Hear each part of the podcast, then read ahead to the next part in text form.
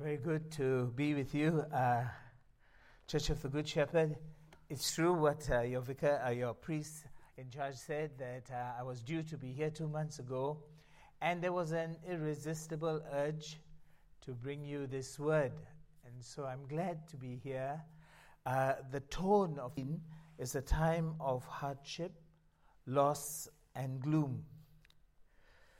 It's a time when we are made to feel how frail and uncertain our life is. And so it is a time that prompts us to ask, where am I in life? And where is my life headed? I liken the times to going through a dry and parched stretch of land. So if you think of us as a people on pilgrimage and the different seasons, and the different terrains. So we now come to that time when it is dry and exhausting and maybe trackless, unable to really know which way to go. But we are told in Psalm 84 that God will get us through. We will reach the destination that God has prepared for us. Not only that, my friends, but that we will be able to dig wells of hope and refreshment for others along life's journey. And that is a picture I do want to paint for you from Psalm 84. So as Ravi read for us, Psalm 84, blessed are those whose strength is in you, church. Believers in Jesus, our strength is in our God, in whose heart are the highways to Zion. So we take scripture as part of the whole book, the whole story. So I want you to know our highway is to heavenly Zion, already secured for us by Christ. And so it's true, we are hard-pressed and we are strained along this journey, but in our heart is the highway beyond this journey that takes us before the eternal throne of God. About a week ago, I lost my cousin's sister to COVID in Malaysia. It hit the family, it hit me hard. She was 78. She had an earlier lung operation, so her lung was compromised, and then she was vaccinated, but COVID got the better of her. So we lose our balance, and it was unexpected and it was very quick. So how do I regain the strength and the assurance to take life forward? And it's from God's confirmed word, you see. Don't let go of faith at this time. Jesus has secured an eternal home for us, and he's taking us through. And that's where my cousin's sister is, and that's where we are headed. So we are hard-pressed but not abandoned, bewildered sometimes but not in despair, because the Word of God takes us through. And so it says here, the highways to Zion. And as they go through the valley of Baca, that's dry and arid land, they make it a place of springs. The early rain also covers it with pools. So, church, I'm here with a... with a message I believe only the Holy Spirit can cause us to respond to.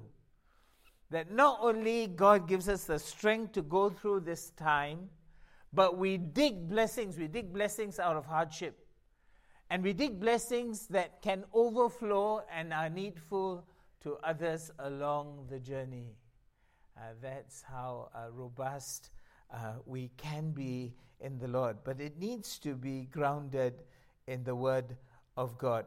So here we are after the groundbreaking, and we never expected these conditions. Now, you also would have expected this whole The new sanctuary will be filled. But COVID was around the corner, and we are needing to find strength and grace to believe God. Okay, we can't be presumptuous. So I thought I should let you know. Our Lord did tell us that from his first and second coming, there will be birth pangs. There's a clash of the kingdom. But God is sovereign, and God is working all things through. And during these birth pangs, there are times of convulsions. That's how I see the present time. But the Lord is on the throne, and he will work his saving purposes through these times of adversity. And that puts back the spring in our step. And this convulsion, if you like, what it will lead to, perhaps we need to just be in humble anticipation, how God is going to lead from here. But we have every reason to be prepared that there will be a respite, and this place will be filled. This place is a gift to us. It's important, Good Shepherd.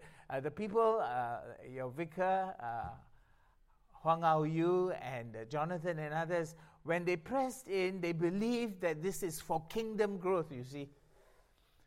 And you responded, and it was a hard time to raise the funds and rising costs and so forth. But here we are. Now we present this receptacle. So I thank God for the song that God gave our worship leader, We Surrender. I want to ask us for a humble boldness. It's got to be bold, but it's got to be humble, because we can't be presumptuous, but we can be ready as the people of God. So I kept asking myself, what should accompany a new building? What should accompany a new building? That's my topic for today. Now, God's given us this new premises, new receptacles for ministry, but what should accompany a new building? And the short answer is a people or a community zealous for God's glory. That should accompany a new building, because God does not dwell in buildings, as we know from Holy Scripture. God dwells among his people, his redeemed people, who have come to saving faith and returned to God. He dwells in our midst. He dwells in the community. So what should adorn a building is a community zealous for God's glory. So what does such a community look like? That brought me to the book of Ephesians. And the book of Ephesians paints such a wonderful picture of the church in the purposes of God. So Ephesians is about God, the scope of God's eternal plan for all mankind. And we need to locate our, find our response based on God's salvation plan. And God's salvation plan is that people from every tribe and nation and language group come to salvation. They are made into the new humanity by the finished work of Jesus Christ on the cross. That's his eternal plan. And this salvation is for all peoples. And his plan is to unite and to all creation. It's going to remake creation. That's his plan, you see, that this world will pass away and a new heaven and a new earth secured in Christ, where everything is united under the saving reign of Jesus Christ. So Ephesians wants us to know this is what God has done. And so in the early chapters of Ephesians, Paul is extolling the glorious riches of God's grace. You can't be the people of God until you're intoxicated by the glorious riches of God's grace. That is what has now captured our lives.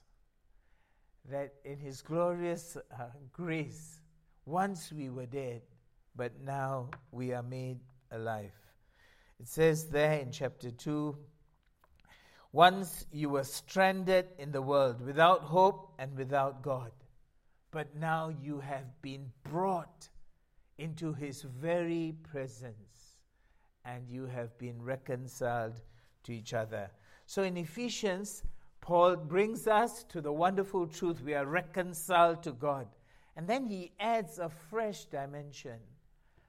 The cross has broken down the dividing wall of hostility. we are reconciled to each other. The big division in the Jewish world then was between the Jews and the non-Jews, the Jews and Gentiles. But in Christ, God has made them one. So, God's new humanity is to be seen in the church. And he has established the church on a firm foundation, the death and resurrection of Jesus Christ. So now, with that larger picture, I now can bring you the three marks of a community that is zealous for God's glory. And it comes to us. It's great, my friends, and I also thank God for those who are with us, worshipping online. It's good you have your Bibles opened at Ephesians chapter 2. Ephesians chapter 2, and I'm now going to focus on the text from which I want to answer this question.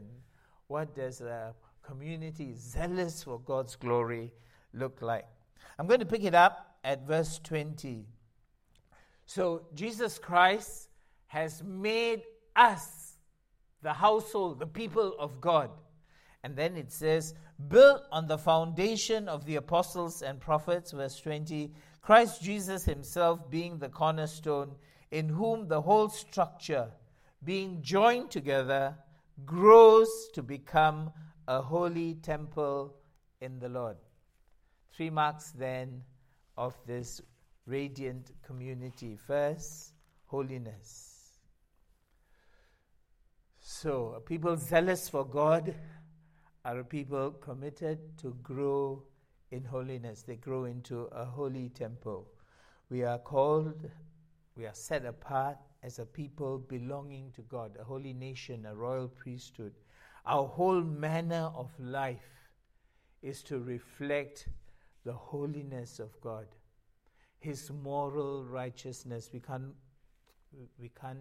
dilute this.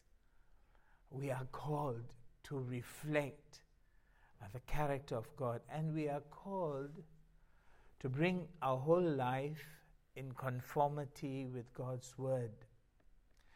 So, church, I want to explain this verse a little bit more carefully. It says in chapter 2, at the end of verse 14, he has broken down in his flesh the dividing wall of hostility by abolishing the law of commandments, which was expressed in ordinances. So this is strong language. He has abolished the law of commandments. Now, sadly, some have taken this to mean then we don't have to bother about the 10 commandments. It's important that we interpret Scripture first in the context of what the verse is saying, but also in the larger context of the whole book. So when Paul writes abolishing the law of commandments, what he is saying is that the commandments are no longer the means of access to God. That's the context, you see. He's talking about how are you reconciled to God? How do you gain a right standing with God? You can't do it by fulfilling the law because of your own fallen heart. You have no capacity. So the law of commandments is abolished as a means of salvation, but the law of commandments still reveals the will and character of God. It's important. That is why in our liturgy we keep the 10 commandments or the summary of the law, because our lives are to conform to God's ways, conform to the word of God. So I'll apply this very quickly in 2 areas. One is speech. I'm just using the book of Ephesians to guide us. What does it mean to be a holy people? Well, it means the whole manner of your life is pleasing to God. We are walking in the light of God, and this affects our speech. We are to put away all falsehood. We are to speak to each other in love, speaking the truth with his neighbor in love, speaking the truth. So, a holy life affects our speech pattern. No false talk. We have such a problem with fake news these days, but it's not just at the public level. We have to watch for it in our community, because when you pass on news and it's, what shall I say, not corroborated, and perhaps it has a little slander and maliciousness in it, it breaks the body, right? No false talk. I'm now taking from Ephesians 4:25-29. No false talk, no angry talk. Don't let the sun go down on your anger, because if your anger is there, it'll come out with angry words which destroy people. And no corrupting talk, no foul language, no rude words. So I wanted to say, it's not wrong to say to someone, watch your language. And this is part of being the new people of God, the new humanity, the holy society that God is creating. So it affects our speech.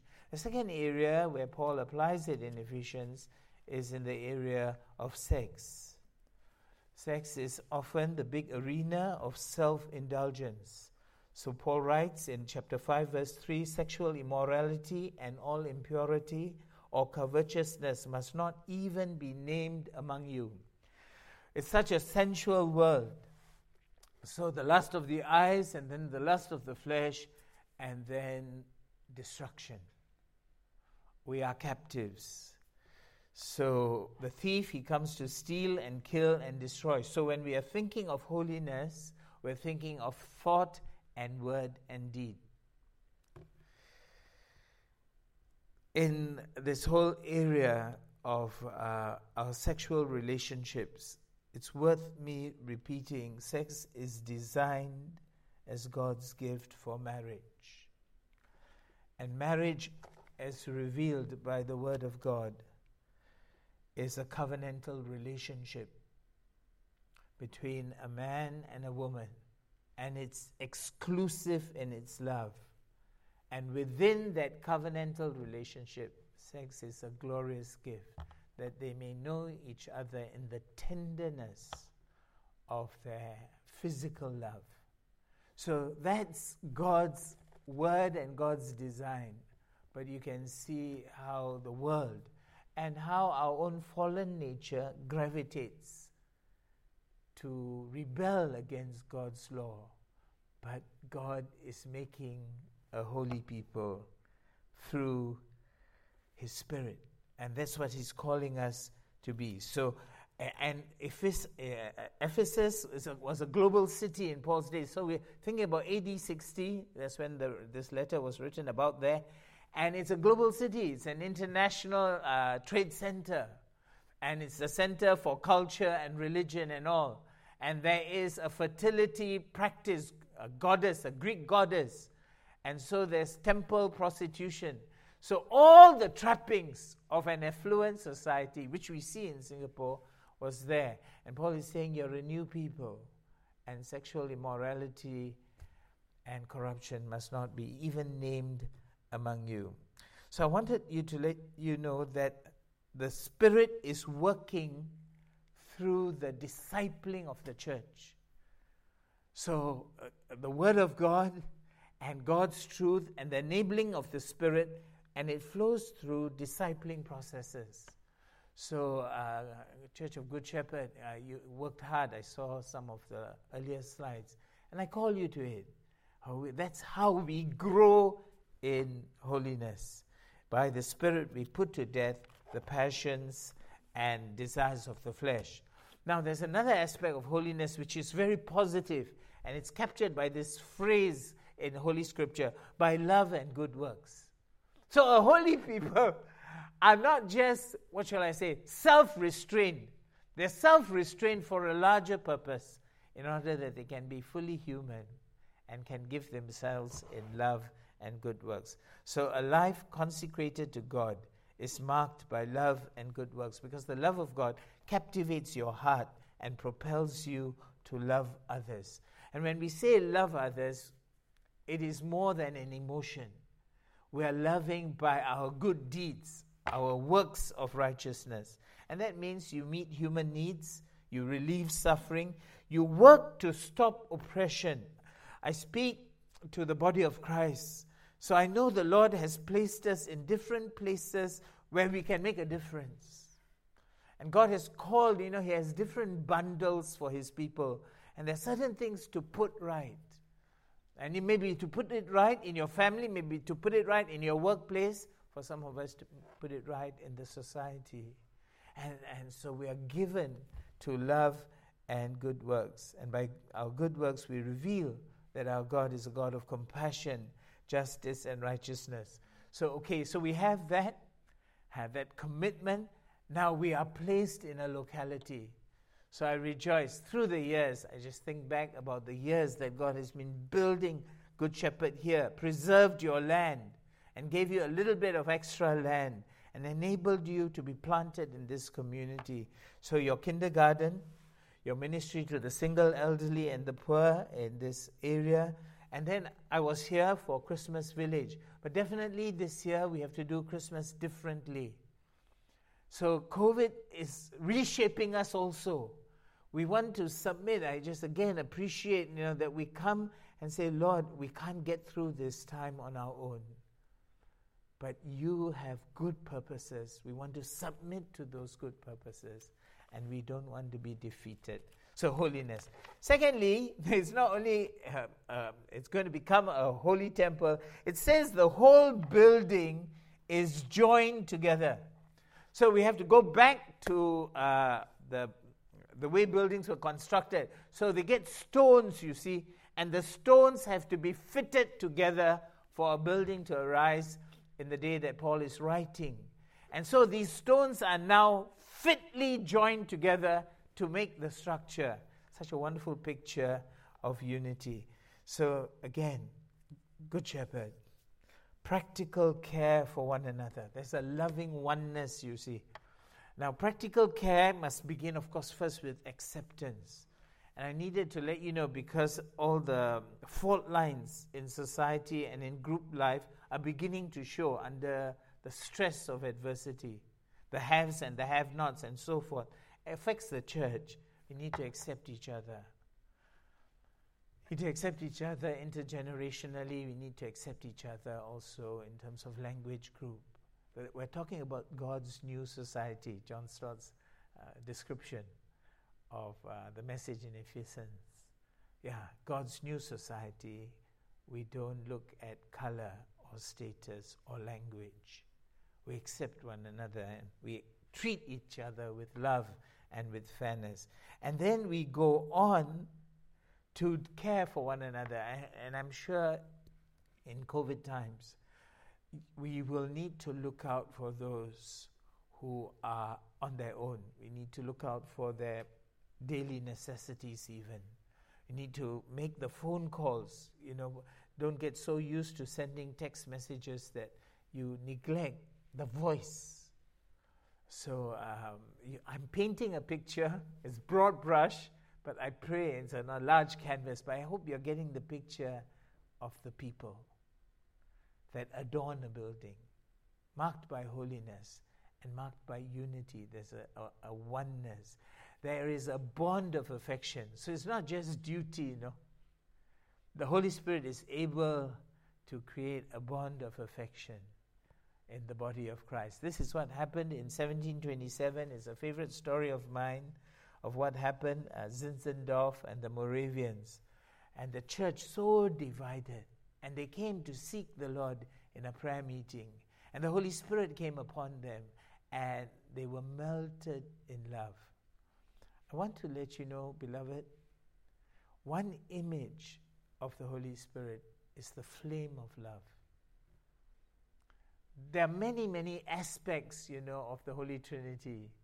But as I come to you today and I think about this unity, it's this flame of love that will forgive where real grievances are experienced. It's not making excuse for each other. It's forgiving the wrong done to you. It's different. It's in a different realm. And it's gloriously liberating. People who once worked side by side, perhaps because of something that happened, are now opposed to each other. but the Holy Spirit can bridge that. So there in 1727, as they met, the flame of love melted their hearts, and they had a love, they describe it in their writings, a love for God, a love for one another, and a love for the lost world. That's the work of the Spirit, you see. It came upon them. And from there came a worldwide missionary movement. Amazing. One of the earliest Protestant missionary movements. They brought the gospel even to the slaves. It's just wonderful, just such a consistent pattern of Holy Spirit life and character. And then a prayer meeting, friends, a 24/7 prayer meeting that lasted 100 years from that prayer meeting. So I want to invite you, you see, these are not abstract ideals. God has made it possible. And so there is this bond of affection. And then I needed to say, this unity is not a holy huddle. This unity is a working together to proclaim the gospel. We're working side by side to proclaim the gospel. So these stones, they are fitted together because we need each other's gifts and graces. Right? There's no one person that has it all. We need one another, and that's what the Spirit does. Build up the body of Christ through the gifts and graces of the Holy Spirit. Third, so you have holiness, you have unity. The third is mission. Because it says here, so I'm digging out, if you like, from Paul's writing, what is at the heart of this community. He says here that the whole structure being joined together grows into a holy temple in the Lord. So how does a building grow? The word is similar to rises. The building rises, right? Nowadays, here in Singapore, a lot is precast. So you get precast and then you come and load it on site. But the old construction is you have to add brick to brick, stone to stone. Wonderful picture. A church grows by the addition of new believers. Amen. And that's how I see this mission, you see. That's why I can call you today to personal evangelism and discipleship. So the old structures, the old programs are dismantled, mainly because of the COVID conditions and regulations, but God is not undone. So my wife, family, we've been in the same flat in Tampines for 30 odd years. And it was glorious last year, a neighbor that we really cared for and who's been also very helpful to us. He had a crisis in his life. And he called us. At that time, I was still at Bishop's Gate. So this is now 2020. And he called and he said, I'm ready to give my life to Jesus. And he could trace, how God had been, had been good to him in spite of his rebellion and had laid the steps for him to say, yes, I need to, because death is knocking at the door. And then I had the joy of doing follow-up by WhatsApp chat, because of all the restrictions. But I realized, you see, we're not undone. Let the flame of God's love burn within you. And through personal evangelism and discipleship, I thought I should let you know, it's not easy, it's not slick. I have great difficulty now just helping him to think about baptism. I have.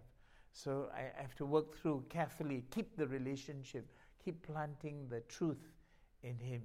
But I took him out for breakfast. Hawker Center, I had to ask him directly, what does Jesus mean to you? I had to ask him person to person.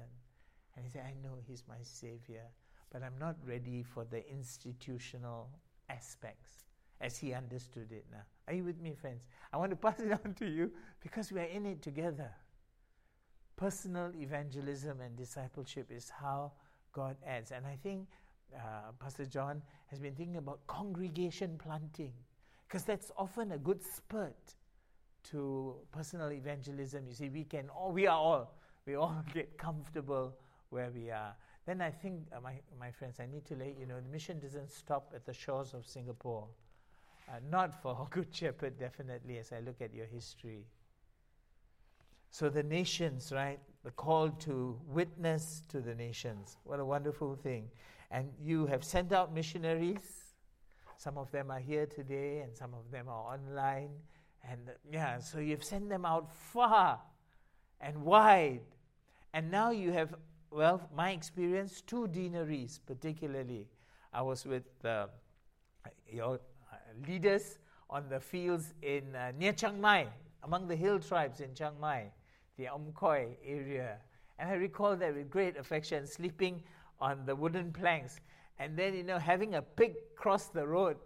And then the next day realizing that same pig is now on your table. You know, so it's a totally different way of life. And we need each other. So when I'm thinking about body of Christ, I'm not just thinking local church, you know. I'm thinking internationally. God's great gift in different cultures. So I want to call you. And then there's Vietnam. And I was with your pastor, Pastor John, in Vietnam. And here he is. And it's a new cell group on the photo with John Lin, previous dean. And we were planting a church in Ha Long Bay. So, yeah, this is God's heart, right? God's new society. It's the Holy Spirit that gives us both the love and the courage. So I'm going to conclude now, friends, simply by saying that's the calling. The calling to be a radiant community, growing in holiness, unity, and mission. You know, these days you can't sing, right? Congregation can't sing. You sing from the heart or you can hum. So whenever you hum, remember this, Ken. Holiness, unity, and mission. Worthy of the Lord who has redeemed us and loved us and shepherded us. I've told you about the calling. Now I need to tell you about the provision. The provision is the Holy Spirit. I mean, if I was just listing this up, then everybody, we've got to try harder, you know, and so forth. I want you to know God who has planned this, that his people will be a radiant community, come thick or thin, able to go through the dry periods, sometimes those bewildering moments, but still shine for him. He's made provision that we dig wells, you know, in the midst of a dry condition. The provision is the Holy Spirit. That's how this passage in Ephesians 2 finishes, you see. It says, built together into a dwelling place for God by the Spirit. Verse 22. The dwelling place for God by the Spirit. So God, the Holy Spirit, dwells in our midst. He's the one building the church. And I believe today, as you are here, and those at home watching, God wants to make you a living stone. I'm borrowing language from Peter in 1 Peter 2, that you and I are living stones being built into a spiritual house. I want to call you. And I want to say to you, no, it's not, I'm not counting on your power. I'm trusting God's power within you as you just come and say, Lord, this is your calling. For me to fulfill it and for us to fulfill it, we need a power not our own, a power from above. So the Holy Spirit can make you a living stone.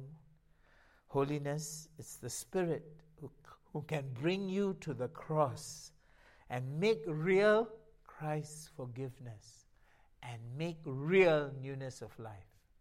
Mission, it's the Holy Spirit who gives us the humble boldness to speak and who gives us a passion to see the nations worship. And unity is the Holy Spirit who can melt our hearts and give us a new joy in accepting one another and working together. So I'm going to tell you this story as I close. It's a story in the book of Acts 19, church. Acts 19, Paul is making his way to Ephesus. He's on his second missionary journey. And he's making his way to Ephesus on an inland road. So Apollos has gone across and Paul finds his way there and he meets some disciples. They are disciples of Jesus, but they are not adequately taught. So they have no idea of the Holy Spirit. And Paul then presumably teaches them and baptizes them, and they are filled with the Holy Spirit. It's, you wonder why this little story is being told. As I look at Scripture, Ephesus was a global city. How on earth are you going to proclaim the gospel and plant a church where the world powers are against you? You need to experience the power of the Spirit. And I believe that's why Luke included it, you see, as the Holy Spirit just putting Scripture together, because you and I cannot make this difference on a remote or second-hand experience of the Spirit. The Spirit is to be experienced. So I was very keen to be here with you to let you know God has gifted you this building, but there's something far more fundamental. Because what must accompany this building is a people growing in holiness, unity, and mission. Only the Spirit can do that. Only the Spirit can help us to drink in dry times, but not only that, dig wells for others, visit the lonely, help the fearful in the midst of major exams. So the Spirit prompts you, you see, how to call, or sometimes now limited in visits, but to just be there, to help each other, dig wells. And it's only the Holy Spirit that can make this community radiant. Will you stand with me? Because that's what we're going to trust God for. I invite you to close your eyes and invite you also to come to God as you are, with all your hopes and fears. Because He is here, He's present in His Word. He's present when two or three are gathered, and He's present by His Spirit. Father, I pray now, Lord, I pray for the surge of the Spirit. I thank